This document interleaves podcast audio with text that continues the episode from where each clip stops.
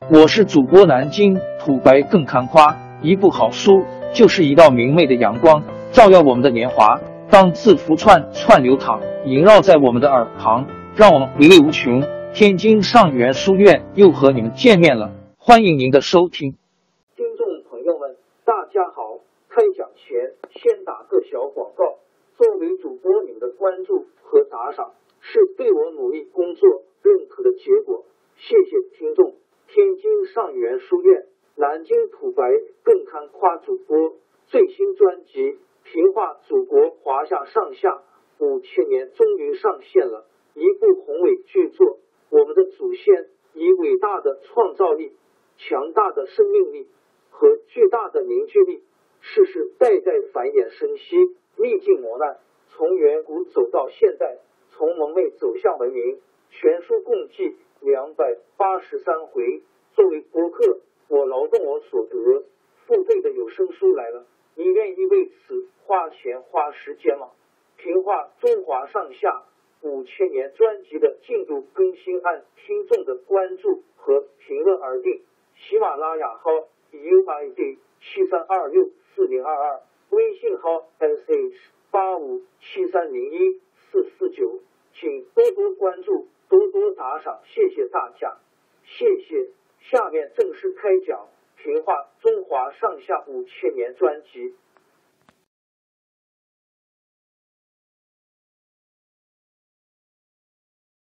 公元两百二十九年四月，吴王孙权正式即位称帝。蜀汉大臣大多数认为孙权称帝是建号，要求跟东吴断绝盟好关系。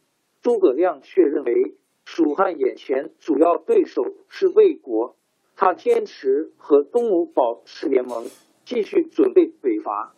公元两百三十一年，诸葛亮第四次北伐，出兵岐山。魏国派了一个大将司马懿和张合等一起率领人马赶往岐山。诸葛亮把一部分将士留在岐山，自己率领主力拦击司马懿。司马懿知道诸葛亮的战略，他认为诸葛亮孤军深入，带的军粮不多，所以在险要的地方筑好营垒，叫将士值守不战。魏军将领以为司马懿害怕诸葛亮，一再请战，说：“您怕蜀军像害怕老虎一样，难道不怕天下人笑话吗？”司马懿硬着头皮带兵赶上去，跟诸葛亮大战一场。结果被蜀军杀得一败涂地，但是蜀军由于后方的运粮官员失职，粮草供应不上，只好主动撤兵。大将张合带兵紧紧追赶，赶到木门一带山谷地带，被诸葛亮预先布置好的伏兵用乱箭射杀了。诸葛亮几次出兵，往往因为粮食供应不上退兵。他接受这个教训，设计了两种运输工具，叫做木牛、牛马，两种经过改革的小车，用它们把粮食运到斜谷口，在金陕西梅县西南囤积起来。公元两百三十四年，诸葛亮做好充分准备，发动十万大军进行最后一次北伐。他派使者到东吴。约孙权同时发起攻势，南北策应，使魏国两面受敌。诸葛亮大军出了斜谷口，到了渭水南岸的五丈原。为了做长期打算，他派一部分兵士构筑营垒，准备作战；另派一部分兵士在五丈原屯田，跟当地老百姓夹杂在一起耕种。蜀军纪律严明，百姓和兵士相处的很好。魏明帝派司马懿率领魏军渡过渭水，也筑起营垒防守，和蜀军对峙着。孙权接到诸葛亮的信，马上三路出兵进攻魏国。魏明帝也厉害，他一面亲自率领大军到南面抵挡东吴的进攻，一面通知司马懿在五丈原坚持只守不战。诸葛亮等待东吴方面的消息。但是结果使他很失望，孙权的进攻失败了。他想跟魏军决战，但是司马懿始终稳守营垒，诸葛亮几次三番向他挑战没有用，双方在那里相持了一百多天。要使魏军出来打，只有想法子激怒司马懿。诸葛亮利用当时轻视妇女的风俗，派人给司马懿送去一套妇女的服饰，意思就是司马懿这样胆小怕战，还是回去做个闺房小姐吧。魏军将士看到主将受到嘲弄，气恼的嚷着要跟蜀军拼。司马懿知道这是诸葛亮的激将法。并不发火，他安慰将士说：“好，我向皇上上个奏章，请求准许我们跟蜀军决战一场。”过了几天，魏明帝派了一个大臣赶到魏营，传达命令，不许出战。蜀军将士听到消息，感到失望。只有诸葛亮懂得司马懿的用意，说：“司马懿上奏章，请求打仗。”这是做给将士们看的，要不然大将率领军队在外，哪有千里迢迢去请战的道理？诸葛亮料到司马懿的心理，司马懿也在探听诸葛亮的情况。有一次，诸葛亮派使者到魏营去挑战，司马懿挺有礼貌的接待使者，跟使者聊天，说：“你们丞相公事一定很忙吧？近来身体可好？”胃口怎么样？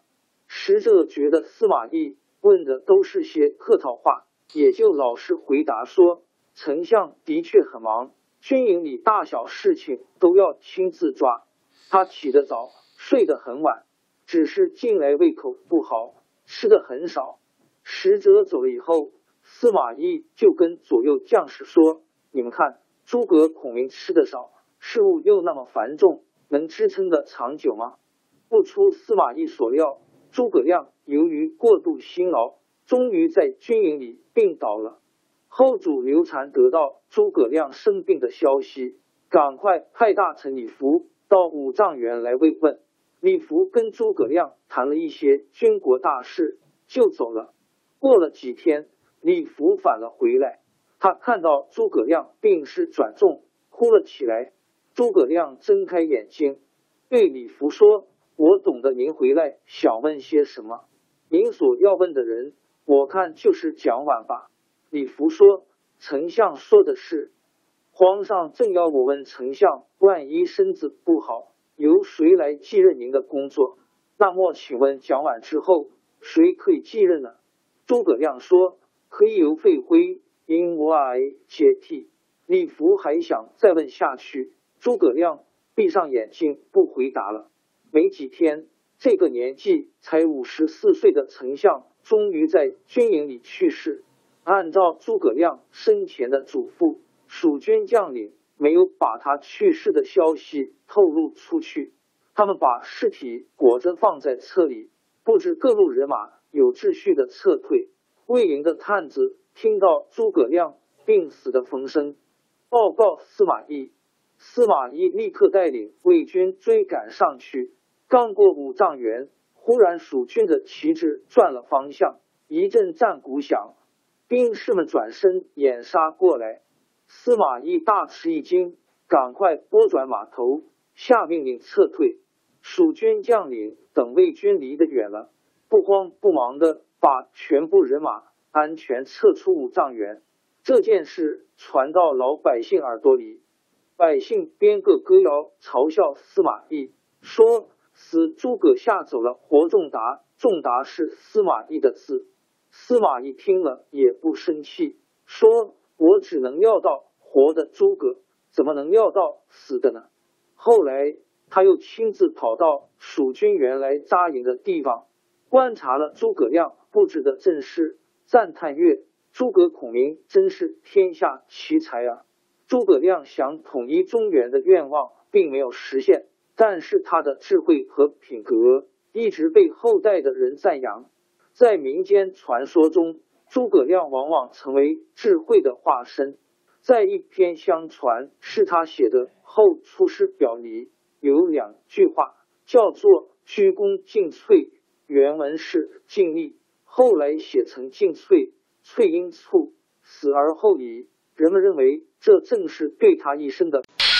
王朝更迭，江山易主，世事山河都会变迁。其实我们无需不辞辛劳去追寻什么永远，活在当下，做每一件自己想做的事，去每一座和自己有缘的城市，看每一道动人心肠的风景，珍惜每一个擦肩的路人。纵算经历颠沛，尝尽苦楚，也无怨悔。感谢您的收听，朋友们，让我们下期再见。